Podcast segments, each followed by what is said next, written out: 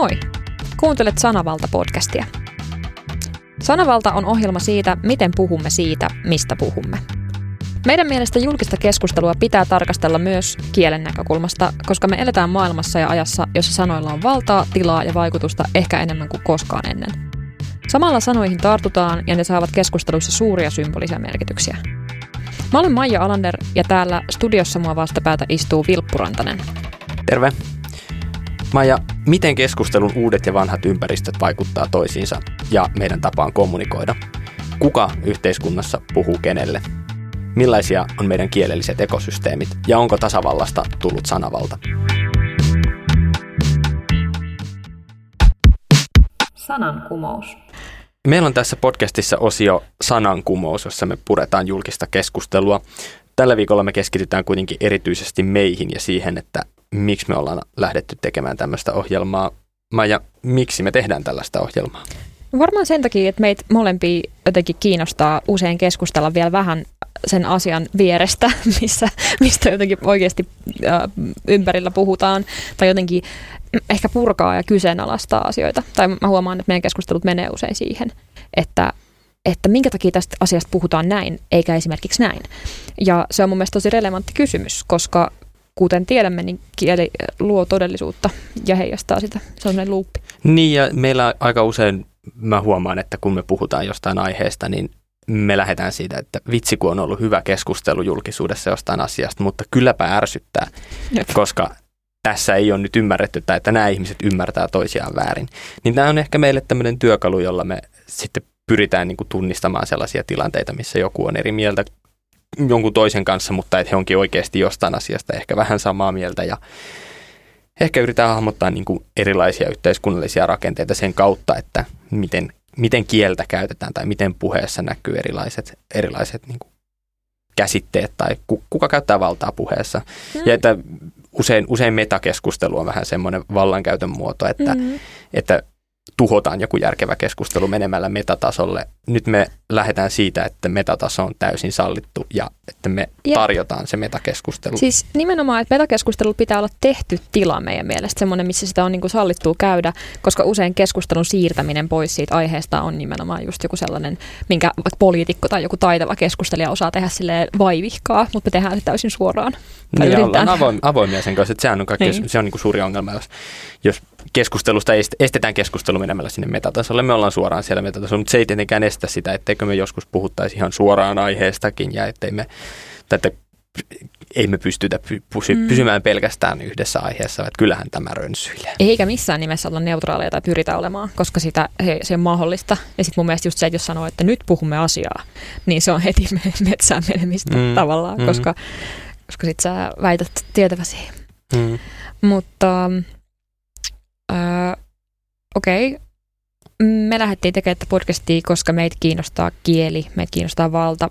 Miksi, kuka sä oot, Vilppu? Miksi sä puhut vallasta? Miksi sua se kiinnostaa? Mm, mä en oikeastaan, siellä on vähän vaikea kysymys vastata heti, että, että minkä takia valta kiinnostaa, siis sehän kuulostaa siltä niin kuin itse haluaisi valtaa. Mua enemmän ehkä kiinnostaa se, että miten valta otetaan, miten valta miten valta näkyy yhteiskunnassa ja erityisesti se, että kun yhteiskunta on nyt muuttunut ja sitten me puhutaan siitä, että, että yhteiskunnassa vanhat valtarakenteet sortuu ja tulee uusia, tulee some ja tulee tämmöisiä, niin ei se vallankäyttö mihinkään katoa, sen paikka vaan vaihtuu ja se siirtyy erilaisille tahoille, jotka sitä käyttää.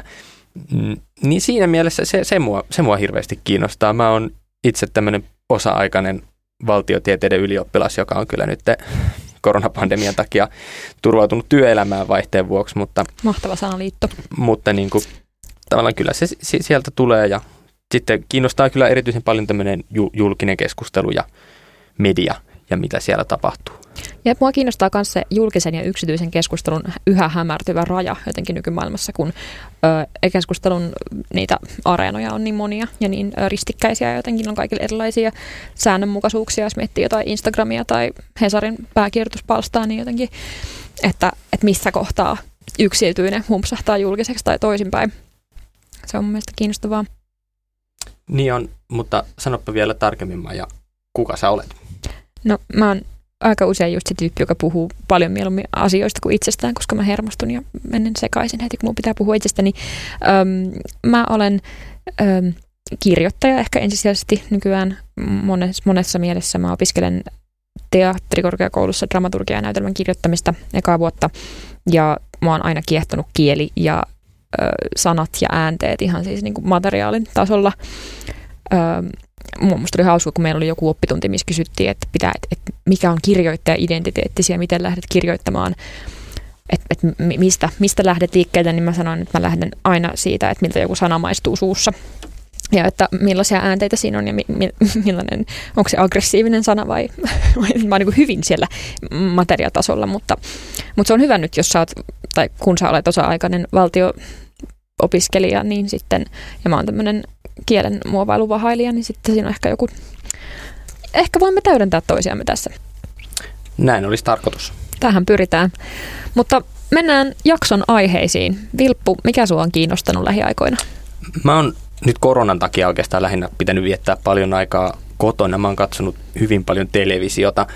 Onko teillä vielä ihan televisio, siis sellainen perinteinen televisio? No, se on perinteinen televisio. Siin, kyllä siinä on Chromecast kiinni, että sitten kun katsoo, katsoo, niin mä katson HBOlta nyt Wirea läpi. Se on poliisisarja ja sitten mä oon katsonut Areenasta tämmöistä ohuella langalla, joka on myös poliisisarja. Ne on hirveän erilaiset poliisisarjat, mutta mua on nyt sitten sen myötä kiinnostanut hyvin paljon se, että, että mikä on poliisi tai kenestä me tehdään poliiseja tai että kuka saa tässä yhteiskunnassa edustaa niin kuin sitä yhteiskunnan ääntä, siis siinä mielessä, että joku se on, joka yhdessä sovittuja lakeja valvoo, ja sitten toisaalta, että miten poliiseja esitetään tai näytet, näytetään meille mediassa, mm-hmm. ja miten erilaisia kuvia on. Tässä The Wire-sarjassa on aika olennaisena osana niin kuin se, se on, se on aika dramatisoitu tai dramaturginen, sehän kertoo siis tämmöisestä niin kuin yhdysvaltalaisten näkökulmasta, se on Baltimoren kaupungissa, sijoittuu sinne, joten se on hyvin erilainen kuin mikä on Suomessa ja se keskittyy hyvin paljon siihen, että miten vaikka murhia tutkitaan ja sitten lopulta siihen, että miten se koko yhteiskunta niin kuin käyttäytyy. Mutta se ei mun mielestä ole oleellista, että kuinka realistista se on tai kuinka realistisesti sitä voi soveltaa Suomen oloihin tai ajatella, että Suomessa asiat toimii samalla tavalla. Lähemmäs Suomea tulee tämä Yle Areenasta löytyvä Ruotsissa tehty ja Ruotsissa tapahtuva ohuella langalla kertoo Malmöistä, erityisesti Malmöön lähiöistä ja siitä millaisia ristiriitoja poliisit kohtaa siellä. Siinä tavoite on selkeästi se, että pyritään kuvaamaan realistisesti sitä, että mitä, mitä poliisin arki on aina niin kuin tällaista hyvin epäkiitollisista tilanteista, jossa joutuu menemään vaikeisiin tilanteisiin väliin, aina sitten siihen, että joutuu, joutuu valvomaan natsien mielenosoitusta, joutuu tälleen. Mm. Mä, en, mä en ole ehtinyt katsoa sitä loppuun asti, mä, mä en pysty kommentoimaan sitä tarkemmin, mutta minusta niin kuin, niin kuin premissinä hirveän mielenkiintoinen. Ja sitten aina tietysti altis kritiikille, että, että millaisia vaikutteita siinä on ollut taustalla, että on päädytty just tämän, tämän kaltaiseen kuvaukseen mm. näinkin merkittävästä yhteiskunnallisesta vallankäyttäjästä. Onko siinä tarpeeksi taustalla? Ja tämä, tämä tietysti kiinnostaa. Mutta että nämä, nämä tietysti liittyy kaikki myös siihen, että mitä itse ajattelee ja on kiinnostanut nyt tämä Poliisirikokset blogi myös, joka on nyt tullut mm. mu- muutama viikko sitten ehkä julkisuuteen. Ja, ja tota, siinä taas kyse on siitä suom- suomalaisesta poliisista, joka on ruvennut kertomaan rikoksista, joita hän on nähnyt itse poliisissa, poliisissa tehtävän ja miten niitä ei, ei pyritä ratkomaan tai ei pyritä välittämään siitä, että, että pitäisi myös val- valvoa toisia poliiseja virkatoimissaan ja pystyä, pystyä tuomitsemaan sitten, jos tapahtuu jotain väärää. Niin vähän tämmöinen tietovuotaja meidinkin melkein. Että, niin, tässä on ilmeisesti taustalla siis se, että, että poliisi on kyllästynyt ja, ja masentunut siihen, miten, miten siellä on toimittu ja sitten on päättänyt lähteä siitä, siitä kierteestä pois ja nyt, nyt sitten paljastaa näitä. Ja kuulemma näitä nyt sitten selvitellään ja kaikki, kaikki nämä paljastukset menee suoraan selvitettäväksi. Jep.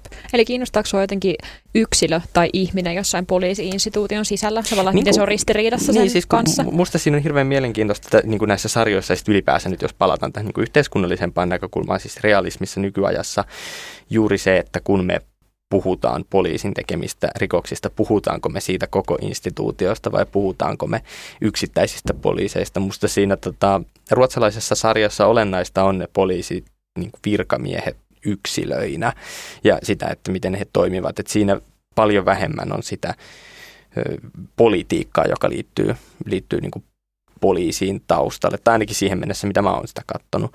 Mutta että, että musta niin kuin, tavallaan tässä törmätään niin kuin siihen, että me nähdään, miten poliisi käyttäytyy vaikka Helsingissä kaduilla, tai että miten poliisi ei pysty pysäyttämään koronarajoituksia vastustavia mielenosoituksia, mutta elokapina saa, saa pippurisumutetta naamalle. Jep, suihkeesta tulee. Öö, mun mielestä tuossa on jotenkin kiinnostavaa just tavallaan jälleen kielen tai jonkin niin kielen merkkien näkökulmasta, vaikka se, että miten älyttömän symbolisoitu poliisi on, tai lääkäri on, tai joku mm, muu tämmöinen mm. yhteiskunnan instituutio, ja lääkärillä on valkoinen takki ja poliisilla on virkamerkit, ja jotenkin kaikki on niin kuin tosi tarkasti säännelty. Ja, ja tähän liittyy se keskustelu siitä, että pitäisikö poliiseilla sallia vaikka uskonnolliset tunnukset tai huivit, tai niin kuin, että kaikki tämä, mutta tavallaan se, että, että miten voimakkaasti se on niin kuin etäännytetty tavallaan jonkun ö, yksilöllisen kritiikin tai jotenkin niin kuin, ehkä semmoisen kritiikinkin sfääristä se, että joku ö, ihminen tai ihmistoimija on niin voimakkaasti institutionalisoitu, että meillä on poliisi ja poliisi tekee näin ja poliisi on niin kuin instituutio. Niin ja mua jotenkin ihmetyttää se, että, että kun poliisia kritisoida. Löytyy aina hirveä määrä ihmisiä puolustamaan, puolustamaan poliisia. Se niin kuin ymmärtää, koska meidäthän kasvatetaan Suomessa siihen, että luota Jep. poliisiin. Ja tavallaan mun mielestä on myös hirveän terveellistä sanoa sen, että Suomessahan poliisiin hyvin useissa tilanteissa voi luottaa, mutta se ei mm. tietenkään mm. tarkoita sitä, etteikö poliisi tekisi vääriä asioita. Esimerkiksi tämä me ollaan nähty paljon niin kuin Amerikasta keskustelua poliisissa ja minusta niin kuin oleellista on se, että sitä ei voi suoraan tuoda Suomeen, koska ne on hyvin erilaiset instituutiot, että Amerikassa ne, jotka vaativat, että poliisia poliisia pitää muuttaa, niin se mitä he vaativat on oikeastaan hyvin tämmöinen suomalaistyyppinen poliisi, jolla on oikeasti koulutus siihen tehtäväänsä. Mm. Ja sitten tietysti aina voi kysyä, että kuinka niin kuin hyvin se koulutus takaa sen toiminnan, sit kun on monta vuotta kulunut siitä. Mutta että siihen verrattuna, että muutama viikon koulutuksella pääsee poliisiin niin kuin Amerikassa joissain paikoissa, niin se, se on aika kaukana Suomesta. Ja vähän sama kuin Suomessakin on ollut niin kuin ääriehdotuksena välillä jotain tämmöisiä kansalaiskaarteja tai jotain, että meillä pitää olla, niin kuin siis no Soldiers of Odin on sitten tietysti oma mm-hmm. lukunsa, mutta tavallaan että jotain sellaisia, että meillä pitää olla, niin kuin, koska poliisi on hirveän patriottinen. Niin se on, mutta sitten taas musta se mielenkiintoista, että no tietysti Suomessa ei meillä ole samanlaista kuin Amerikassa, että näitä aseita saa kantaa kadulla, tai että, mm. että siellähän perustus, perustuslain tasolla niin kuin annetaan oikeudet pitää militioita, että saat valvoa omaa turvallisuuttasi asein ja kävellä kadulla valvomassa sitä. Tietysti tämä tulkinnat on aika moninaisia, että tarkoittaako sitten järjestäytynyttä, että pitääkö olla julkista tai, julkista tai yksityistä militiaa, kuka saa perustaa ja miten, mutta että siis se olennainen, että suomalaiset ei ole ehkä niin kuin sellaista kansaa, joka haluaa itse valvoa, vaan että me olemme mm-hmm. kuitenkin niin pieni kansa, että olemme päättäneet antaa yhdessä osalle porukasta oikeuden valvoa toisiamme. Niin ja se liittyy siis ylipäätään, jos miettii vaikka suomalaisia koronarajoitteiden noudattajina tai muuta, me ollaan niin äärimmäisen lain kuulijainen kansa silleen, jotenkin tilastoissa ihan hämmästyttävän paljon, mm, että halutaan mm. totella ennemmin kuin jotenkin sooloilla, mm. missä on hyvät ja huonot puolensa ehdottomasti. Onko, on, onko sulla Maija jotain henkilökohtaista kokemusta Suomen poliisin kanssa toimimisesta? Öö, on, just tuossa hain passia, tota, kun olin hukannut omani. Mun mielestä sekin oli hirveän hurjaa, kun mä olin hukannut, mä olin hukannut mun passin siis jonnekin laukun pohjalle, ja mun pitää tehdä rikosilmoitus että siitä, mm. sen katoamisesta, että mä saan hankkia uuden. Ja se mm. oli kuumottavaa, että mun piti ihan oikeasti tehdä rikosilmoitus. Pitääkö sitä varten tehdä rikosilmoitus? Pitää tehdä. Jaa. Tämä on juuri, juuri todistin tätä. Oli musta hurjaa. Öö, mutta, mutta ei ole, en ole siis hirveästi rötöstellyt vielä toistaiseksi, niin ei ole ollut kauheasti mitään. Kyllä mulla huomautettiin, kun mä jäin ratikan alle ja sanottiin, että sit mä oon, mä oon huonosti tota, en siis käynyt mitään pahasti. Ei, ei käynyt punaisia päin. En mennyt punaisia päin, mutta tästä voidaan siis tietysti olla montaa mieltä. Mutta sain silloin suullisen huomautuksen siitä, että olin kuunnellut musiikkia samalla kun pyöräilin. Siis ja, sä jäit ratikan alle ja poliisi torui sua siitä, että sä kuuntelit musiikkia. Joo. Ei, ei. Kuulostaa jotenkin vähän sille uhrin syyllistämiseltä taas, että musta mä näkisin, joo, voin, joo. en ole nähnyt tilannetta, mutta että vähän kuulostaa nyt siltä, että... Mut siinä oli onneksi, että mulla ei käynyt mitään, mä eihin just kurvata siitä alta, mulla jäi vaan pyörän takarengas sinne alle. Aa. Mutta oli se hurja. Olisitko se sitten ilman kuulokkeet niin kuullut se ratika jotenkin paremmin, että, se, että sä oot jo ylittänyt sen kadun, että niin kuin, se olisi niin. ehkä mennyt jo. Jep. Mä Mut, muist, niin, mitä? Joo, sano, ei, kun mä, sitä vaan, että po- poliisi on niin mun elämässä ollut aina semmoinen tosi etäinen ja hurja hahmo, tai jotenkin just sellainen, että no, kun se on vähän semmoinen opettajahahmo, niin kuin, että, että hirveän vähän nyt, kun olet etuoikeutetussa asemassa ja et joudu olemaan tekemisissä mm, poliisin kanssa, tai poliisi ei puutu omaan tekemiseesi niin paljon, mutta et, et siltä tulee vähän semmoinen niin kuin, mm, ne ehkä opettajan sijaan niin koulurehtori, että Jep. kun se johonkin kävelee, niin tulee vähän semmoinen, että kaikki katsoo, että nyt, nyt on niin kuin rivit suorassa, mm-hmm. että mitä ne tapahtuu. Mä muistan tota, ö, aikoinaan niin kuin oltiin tämä oli näitä turvapaikanhakijamielenosoituksia ja sitten mentiin tota, sisäministeriöön. Se oli tämä, mikä päätyi sitten aikoinaan uutisiin. Niin olikin, mä muistan. Jossa tota, tunkeuduttiin. tunkeuduttiin sisäministeriöön, niin mä olin siellä sisäministeriön aulassa. ja tota, sinne me mentiin, mentiin ja tota, siinähän oli hauskaa se, että mit, mitään kiellettyä hän ei tehty, vaan siis soitettiin, soitettiin niin kuin, tai siinä ei oikeastaan ollut ovikelloa. Käveltiin aulaan ja kysyttiin vahtimestarilta, onko ministeri paikalla. Mm. Ei ollut. Sit, ei, mutta tunkeuduttiin. No ei, niin, tunkeuduttiin ovista, jotka oli auki ja kysyttiin niin. nätisti, että saataisiko tavata. Meitä oli ehkä parikymmentä tyyppiä siinä ja sitten yhtäkkiä niin kuin se niin kuin tuli ulkoota käsin tuli semmoinen pyyntö, että voisitteko tulla ta, niin kuin takaisin ulos. Ja sitten siinä kohtaa kaikki oli silleen joku huus sieltä meille, niin kuin, että, että hei, poliisi pyytää, voitteko tulla ulos. Ja sitten me oltiin, no ei tehdä meillä mitään pointtia olla täällä aulassakaan ole, että mm. me odotellaan nyt sitä ministeriä, niin hyvinhän se hoituu tuolta ulkootakin. Lähdettiin mm. käppäilemään sitten ulos. Ja sitten yhtäkkiä poliisit pamahti joka puolelle siitä, niin kuin, että ne tuli sieltä niin kuin takaovesta sisään, rupesi heittämään, niin kuin, että että meitä piti heittää ulos sieltä aulasta, koska me oltiin niinku mm. häiriötekijä siellä. Jep. Ja sitten me mentiin sinne, sinne ulos, ehittiin mutta ongelma oli se, että ne ovet oli sen verran kapeat, että ihmisiä ei mahtunut siitä niin paljon ulos kuin poliisi olisi halunnut, niin tästä saatiin otsikko, että väkivaltaisesti vastustettiin poliisia. Että siellä siis, viimeiset ei ehtinyt ulos ennen kuin poliisi olisi halunnut. Jep, ja siis tuossa on muutenkin se, että niin paljon, jos miettii vaikka järjestyksen valvontaa, tai niin kuin, se on koko, koko sanana taas sellainen, että, että totta kai me kaikki haluamme, että täällä on järjestys ja turvallisuus mm, pysyy, mm. mutta sitten hirveän harvoin puhutaan, että mitä se järjestys tarkoittaa, mm. kenen järjestys se on, ja niin kuin yleensähän, ja sitten mä just tuin, tästä tulee nyt taas puffina siis varmaan tosi moni kuuntelija sektorillamme niin kuin ehkä tietääkin, mikä liberalismia vaivaa kirjan Veikka Lahtiselta ja Pontus Purokurulta, mutta siellä käsitellään poliisi-instituutiohistoriaa, että miten se on niin kuin, äh, luotu turvaamaan nimenomaan omaisuutta mm. ja sitä, että omaisuus säilyy niillä omistajilla ja että kukaan ei, köyhä ei tule rettelöitsemään ja sitä vaikka viemään. Mm. Niin, että, että se on niin kuin aika iso, iso sisäänrakennettu asia järjestyksessä, että hierarkiat ja valtarakenteet säilyy mm. sellaisina kuin ne on.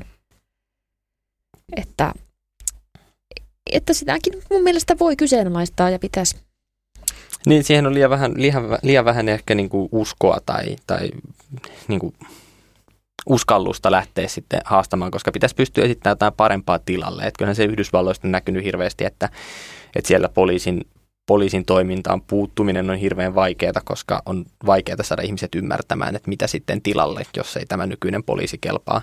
Niin. Koska se on kuitenkin se hallitseva luokka, joka myös päättää siitä, että, että minkälainen se valvontajärjestelmä on ja että onko siellä sitten ymmärrystä tai halua ymmärtää, että mikä nykyisessä järjestelmässä on pielessä. Niin, tai että voiko olla, että jonkinlainen kaos ö, on tarvittava muutoksen aikaansaamiseksi myös. Ja mm. että, että kuka siitä kaauksesta sitten kärsii niin paljon. Ö, joku varmasti, mutta se, se on vaikka välttämätöntä. Jep. Mennäänkö Mennään. eteenpäin? Mennään mitä eteenpäin. sä oot miettinyt tällä viikolla? Tai mä, aikaisemminkin? Mitä mä oon yleensä miettinyt tässä koronan loputtomassa suossa, niin jotenkin sitä elämisen ja ihmisyyden välineellistymistä. Että kun kaikki istutaan omissa kopperoissamme ja mekin ollaan nyt täällä podcastissa tai täällä studiossa jotenkin välineellisesti puhumassa ehkä jollekin, joka jossain toisaalla meitä kuuntelee ö, välineen välityksellä, niin jotenkin on yhtäkkiä uudestaan tullut mun mielestä ajankohtaiseksi ö, esimerkiksi Donna Harawayn vuonna 1985 kirjoittama ö, Cyborg Manifesto, missä hän niin kuin, varsinkin omana aikanaan, omana aikanaan 80-luvulla ö, jotenkin ö, toi esiin radikaaleja näkemyksiä siitä, että, että meidän ei tarvitse pelätä teknologian tuomia mahdollisuuksia ja niin kuin että kaiken ei tarvitse olla sellaista hurjaa skifi-dystopia-elokuvaa, jos me puhutaan vaikka kyborgeista tai siitä, että miten me hyödynnetään teknologiaa. Että ehkä semmoinen yksi suosituimpia tai tunnetuimpia sitaatteja tuosta manifestista on se, että jos luonto on julma, niin muuta luonto.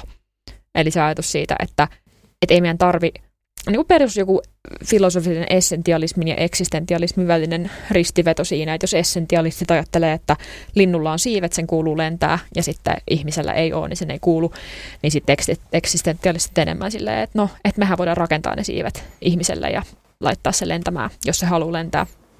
Niin, niin jotenkin se, että mun mielestä on tosi kiinnostavaa, miten toi se Haraway just kirjoittaa siinä manifestissaan paljon siitä, että vaikka ö, muistaakseni, tai sitten voi olla, että mä oon lukenut tämän jostain muualta myös tämän, tämän osuuden, mutta siis, että et, et sukupuoli vaikka ja sukupuolen eri estetiikat, joku feminiininen ja maskuliininen estetiikka, niin voi muuttua sellaiseksi valintamyymäläksi jossain vaiheessa, että hei, että mä voin ö, laittaa ton tuommoisen osan itteeni teknologialla ja sitten voin taas vaihtaa sen vähän niin kuin mieleni mukaan ja sen ei tarvi olla niin fundamentaalia, vaikka se, että mitä me meidän kehoissa kannetaan tai miten me toistemme kanssa viestitään. Ja mun mielestä joku voi ajatella, että se on tosi dystooppinen kuva tai jotenkin pelottavaa, mutta mun mielestä se on tosi raikasta ja jotenkin ihana ajatus, että me voitaisiin käyttää teknologiaa siihen, että, että kun meidän kommunikaatio on kuitenkin hirveän välineellistä, niin että se väline voi vaihdella ja se väline voi niin kuin muuttaa meidän tavallaan se ulkoisen ja sisäisen raja voi jotenkin silleen sotkeutua. Ja se on mun mielestä tosi kiinnostavaa, koska se tuntuu tapahtuvan jo nyt, kun on Zoomissa ja kun on Instassa ja kun on joka paikassa silleen, että ei ihan varmasti, onko tämä nyt mun Insta minä vai mun mikä minä tämä on ja miten ne niin kuin. Niin sä me, meinaat, niin kuin, että tämmöinen teknologisoitunut maailma on hyvä kasvualusta tämmöiselle uudelle eksistentialismille. Joo, sitä mä ehkä tarkoitan. Tai, tai ei se ei tietenkään välttämättä ole. Ja siinä on paljon riskejä, mutta se voisi olla. Ja se voisi mahdollistaa toisin olemista jotenkin. Vaikka oman sukupolven, sukupuolen, miksei sukupolvenkin performoimista uusin tavoin. Ää, kun ei tarvitse olla niin kiinnittynyt siihen omaan fysiologiaansa. Niin, mä, mä jotenkin, mua rupesi kiinnostamaan niin tuossa toi, mikä toi oli toi luontositaatti.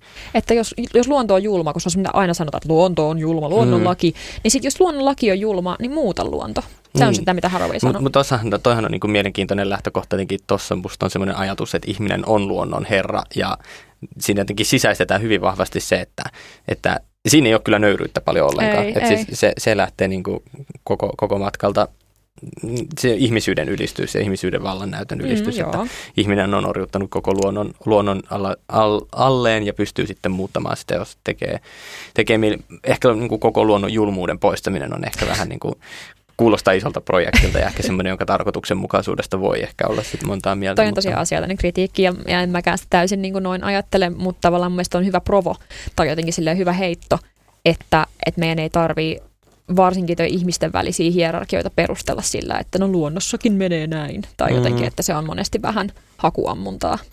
Niin, mutta sitten toisaalta, toisaalta mä ehkä jossain määrin luonnollisuusargumentti on aina vähän huono, että sanon perustella jotain sille, että tämä on luonnollista mm. tai tuo ei ole luonnollista.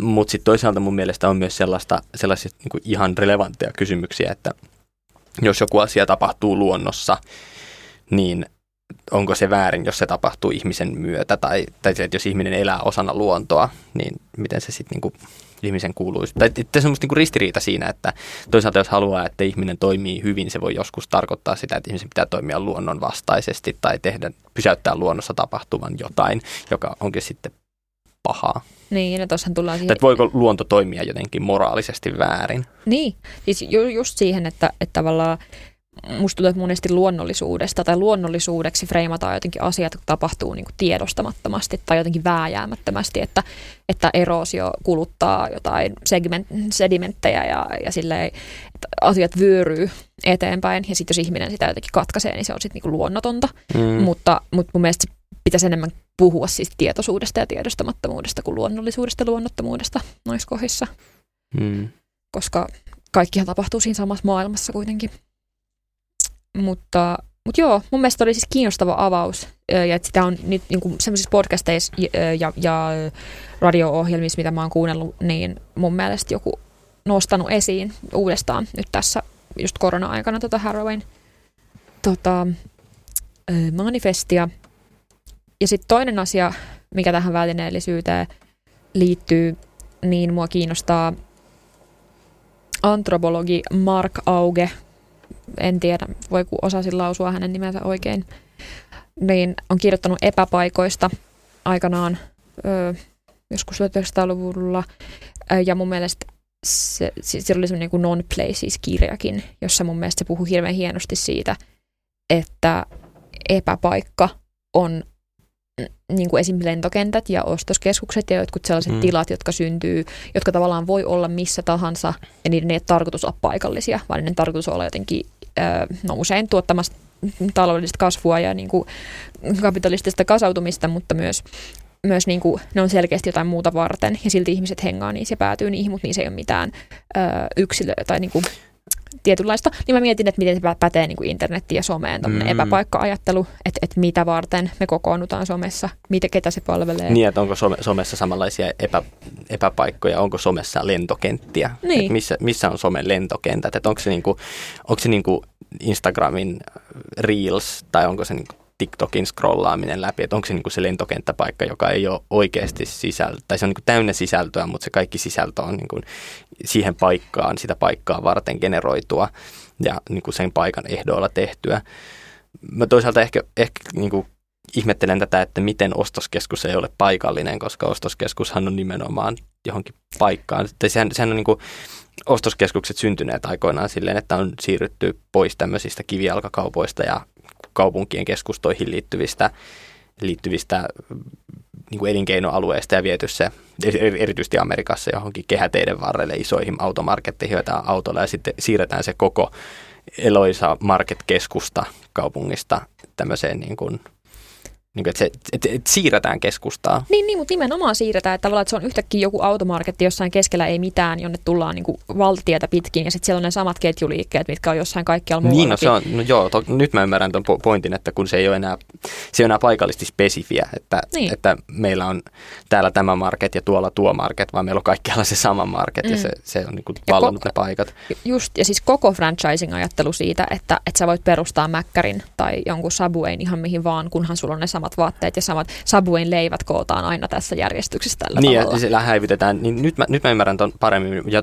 tunnistan kyllä itsessäni myös sen niin kuin turvallisuuden kaipuun siitä, että kun menen aamulla töihin, mistä hankin päivän, päivän lounaan, niin siinä helposti tukeutuu siihen, että mä tasan tarkkaan tiedän, mitä siitä ketjupaikasta saa. Tai että jos, jos on menossa johonkin toiseen paikkaan, niin mä tiedän, että mitkä leivät sieltä piknikistä löytyy.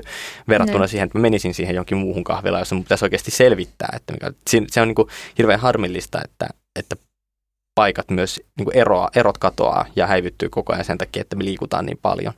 Jep ja sitten jotenkin tasapäistyy ja, ja muuttuu semmoiseksi samaksi makkaraksi, mitä, mikä on toisaalta turvallista, mutta toisaalta jotenkin etäännyttävää. Että kun mä, jos, jos toi niinku Cyborg-manifeston ajatus on silleen niinku tavallaan positiivinen tai jotenkin voimaannuttava, että se teknologia voi voimaannuttaa meitä ja mahdollistaa ihmisille, niin kuin se nyt jo mahdollistaa, siis jos ajattelee sydämen tahdistimia tai jotain sähköpyörätuoleja tai mitä vaan, että se niinku oikeasti on mahdollista. Ja, niin sitten tuossa epäpaikassa on mulle ainakin joku semmoinen vähän katalampi kaiku, että, että se onkin sitten jotenkin ö, hämärtää ja jotenkin tuhoaa paikallisuutta ja, ja kulttuuriperintöä, mm. kaikkea sellaista.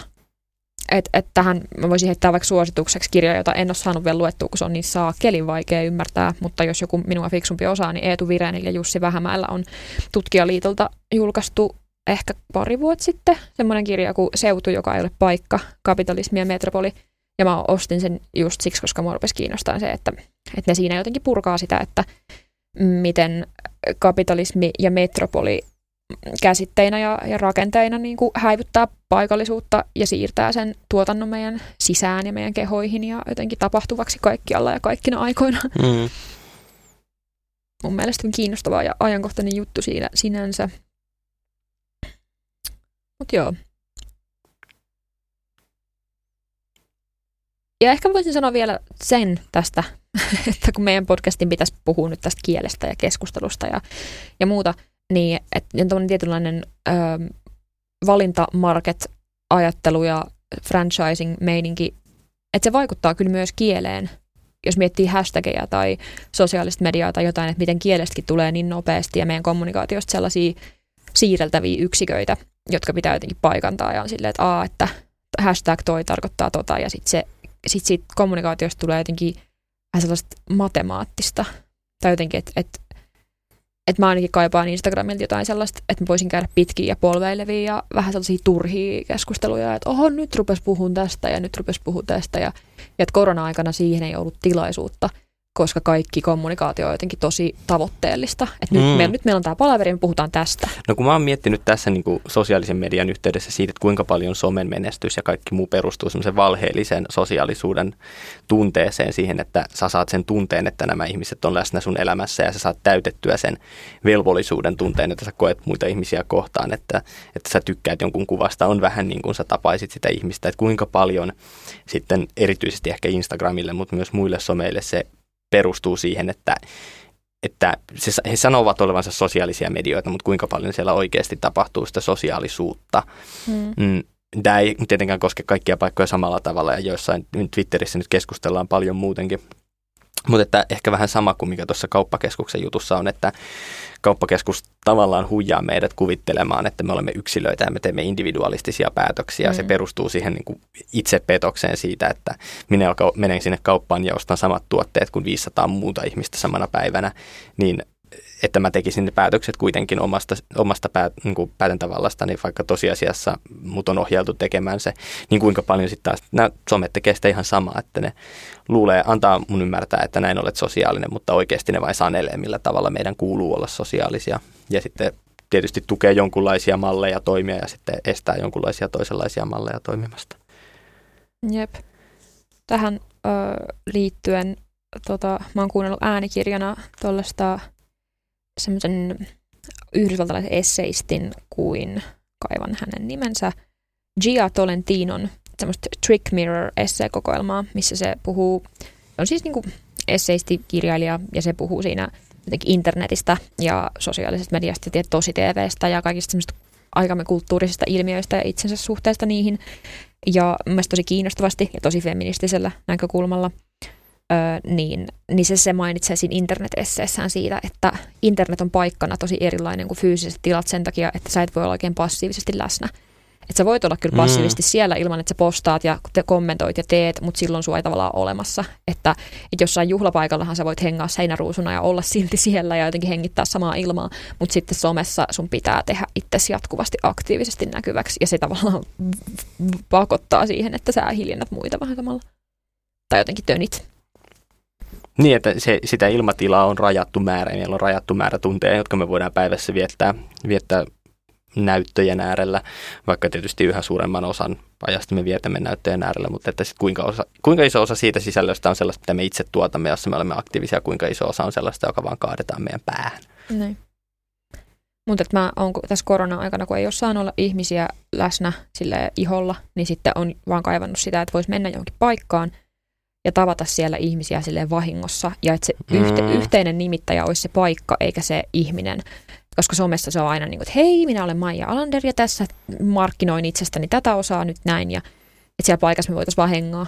No kun mä, mä jotenkin tunnistan, että mulla on sitten tässä tämmöinen päinvastainen ajattelu, tai että mä ajattelen helposti niin, että niin kuin tuota tila-ajattelua, että mäkin kaipaan hirveästi sellaista tilaa, joka on semmoinen, missä voi törmätä ihmisiin. Ja sitten mä oon nyt tässä viimeisen vuoden aikana jotenkin ajatellut tätä sometoimia. Mä huomaan, että kun mä menen sosiaaliseen mediaan, niin sitten mä ajattelen, että että tämä on semmoinen paikka, että mä törmäilen täällä ihmisiin. Ja sitten joskushan mä saan saman, saman reaktion, että mä huomaan, että joku, joku ystävä on laittanut jonkun storin ja sitten mä katson sitä ja tulee semmoinen fiilis, että olipas hyvää sisältöä. Mutta semmoinen fiilis, että no mä, ihan niin kuin mä olisin ollut, kävellyt kadulla ja törmännyt tähän ihmiseen, mutta sitten toisaalta samaan aikaan mä joudun muistuttamaan itselleni, että tämä on se vale, jonka, jonka Instagram haluaa mulle kertoa. Mä en mm. oikeasti ole nähnyt tätä ihmistä. Mä en oikeasti ole millään, että hän ei ole millään tavalla rekisteröinyt esimerkiksi mun olemassaoloa millään tavalla, vaikka mä olisin nähnyt tämän hänen postauksen tai jonkun muun. Se on se valhe, johon sosiaalinen media perustuu. Mutta sitten toisaalta ainakin Instastoreissa sä näet, ketkä on nähnyt sen öö, mm. siitä listasta. Oletko semmoinen, että sä talkkaat, ketkä on kattonut sun storeja? Mä aina katon sen. No mulla mul siinä on aina sama määrä. Mä niin tavallaan päättelen, että se on suunnilleen sama porukka, joka kerta katsoo ne. Mutta no. Niin, mutta kun mulla on oikeasti, että ehkä mulla on jotain synkkiä yksinäisiä alhoja ollut sit, mutta mä aina välillä scrollailen ja katsoin, että ketkä on lukenut mun storit. Ja Ei kun, ka, joo, joo, joo. Siis totta kai, kyllähän varmasti kaikki, kyllä mäkin kat, niin scrollailen sitä, mutta että siellä on aina ihan samat tyypit. Et tietysti niin no. se on vähän semmoinen, semmoinen niin kuin, että ihan yhtä lailla ihmiset voi scrollata omia Facebook-kavereitaan läpi, että he muistaa montako kaveria heillä on. Niin, mutta tavallaan mä saan ihan semmoista tosi narsistista tyydytystä siitä, että mä selailen jotain tykkäjiä tai katsojia itseltäni semmoisia semmoisia ihmisiä, joita mä en nähnyt pitkään aikaa, joiden kanssa mä oon jutellut pitkään aikaa. Ja sitten mä mm. ajattelen, mm. että mut vitsi, ne muistaa, että mä oon olemassa ja ne seuraa mua tuolla jossain. Niin, mutta kun tää on taas, nyt mä opponoin tätä, koska mun mielestä se on, se on, se on valetta, koska ei ne ihmiset, ei ne ihmiset niin kuin ole ole sinulle läsnä, jos ne on sosiaalisessa mediassa, koska mun mielestä se, se niin kuin sosiaalisen median rakenne on juuri se, että, että ne ei mahdollista vapaamuotoista yhteydenpitoa. Siis tietysti niin kuin, että yksittäiset ihmiset voi tavata toisiaan, mutta kuinka paljon keskimäärin on niin kuin sit sitä, että, että kuinka iso osa ajasta, jonka vietämme somessa on keskimäärin sitä, että emme oikeasti ole kenenkään kanssa tekemisissä, vaan kuvittelemme, että olemme tekemisissä. Ihan yhtä lailla voisit istua vaan sohvalle alas ilman puhelinta ja miettiä niitä sun ystäviä. No, mutta toi on aika surullinen ajatus. Tai teen mä totakin siis, mutta ehkä vähemmän. Mutta totta kai tähän voi esittää sitten taas sen filosofisen kysymyksen, että milloin mukaan oikeasti olemme toisillemme läsnä. Vilppu, olenko läsnä? Viimeisellä sanalla. Tähän loppuu vielä podcastin osio viimeisellä sanalla. Mistä sä Vilppu haluaisit tänään sanoa viimeisen sanan? Mä oon kuunnellut nyt tässä viimeisen kuukauden aikana semmoisen äänikirjan kuin Tähtilipun maa Markku Henrikssonin. Se on Yhdysvaltain alueen historia, se mitä Amerikassa on tapahtunut oikeastaan mistä hyvänsä alusta alkaen, siis siitä alkaen kun ihmiset on saapunut Yhdysvaltoihin siihen, miten Joe Biden on voittanut Yhdysvaltain presidentinvaalit. Musta niin kuin, tämä mun viimeinen sana tähän aiheeseen liittyen voisi olla se, että me puhutaan tosi usein Amerikasta, mutta me ei oikeasti ymmärretä Amerikasta yhtään mitään. Me ei ymmärretä Suomessa sitä, että miksi siellä ihminen käyttäytyy niin kuin ihminen siellä käyttäytyy. Ja me yritetään ymmärtää sitä vain suomalaisesta näkökulmasta. Ja sen takia mennään auttamattomasti metsään. Ja mun viimeinen sana on se, että meidän pitäisi ymmärtää Amerikkaa paljon syvemmin. Mm, ihan hyvä vaatimus. Mikä se on sun viimeinen sana ja mihin aiheeseen? Mä haluan sanoa, mä en halua viedä sulta viimeisen sanan ja sanoa vielä Amerikasta sen verran, että mun mielestä mua ärsyttää Amerikassa se, että kun me ollaan niin Amerikkakulttuurin kulttuurissa uitettuja, niin sitten se nousee jotenkin symboliksi kaikille koko ajan. Että vapaus tai sitten joku hirveä tota, epätasa-arvo tai muuta. Että sen sijaan, että me ymmärrettäisiin just Amerikkaa, niin se on aina se joku niin, tai sitä, että se on musta niin kuin kaikkein mielenkiintoisinta. Tehdään varmaan joku Amerikka-jakso erikseen Todellakin. vielä myöhemmin, mutta siis erityisen mielenkiintoista musta nämä ristiriidat, että se, se vapautta on tietysti monenlaista, mutta Yhdysvallat on vapauden maa myös, vaikka mm. se on mm. samaan aikaan vapauden ja vankeuden, vankeuden ja, ja, ja epätasa-arvon niin kuin luvattu maa. Että se on siinä mielessä, se ristiriita on kaikkein kiinnostavin. Ja ehkä se, että me usein halutaan vain sille, että jos joku on ristiriitaista, niin se ei voi olla totta tai se ei voi olla näin ristiriitaista, että siinä on pakko olla nyt joku virhe, Jep. vaikka Amerikka on nimenomaan ristiriitainen maa. Jep.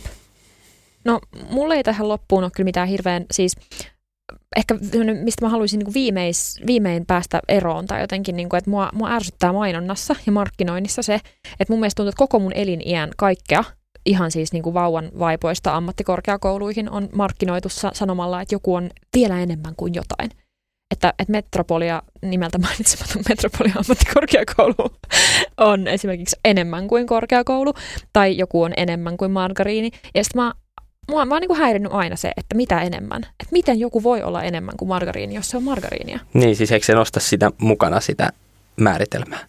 Että jos joku on enemmän kuin ammattikorkeakoulu, mutta siis ammattikorkeakoulu, niin eikö se nouse se ammattikorkeakoulun määritelmä myös?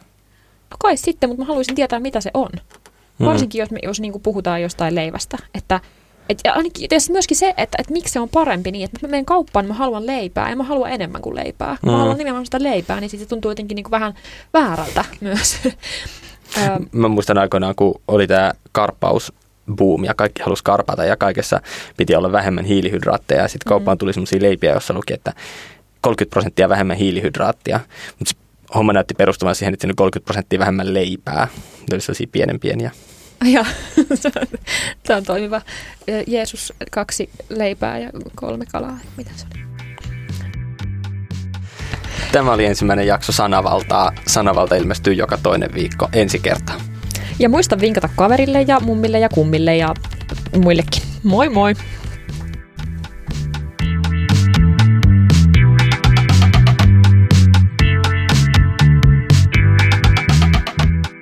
Valveilla Studio.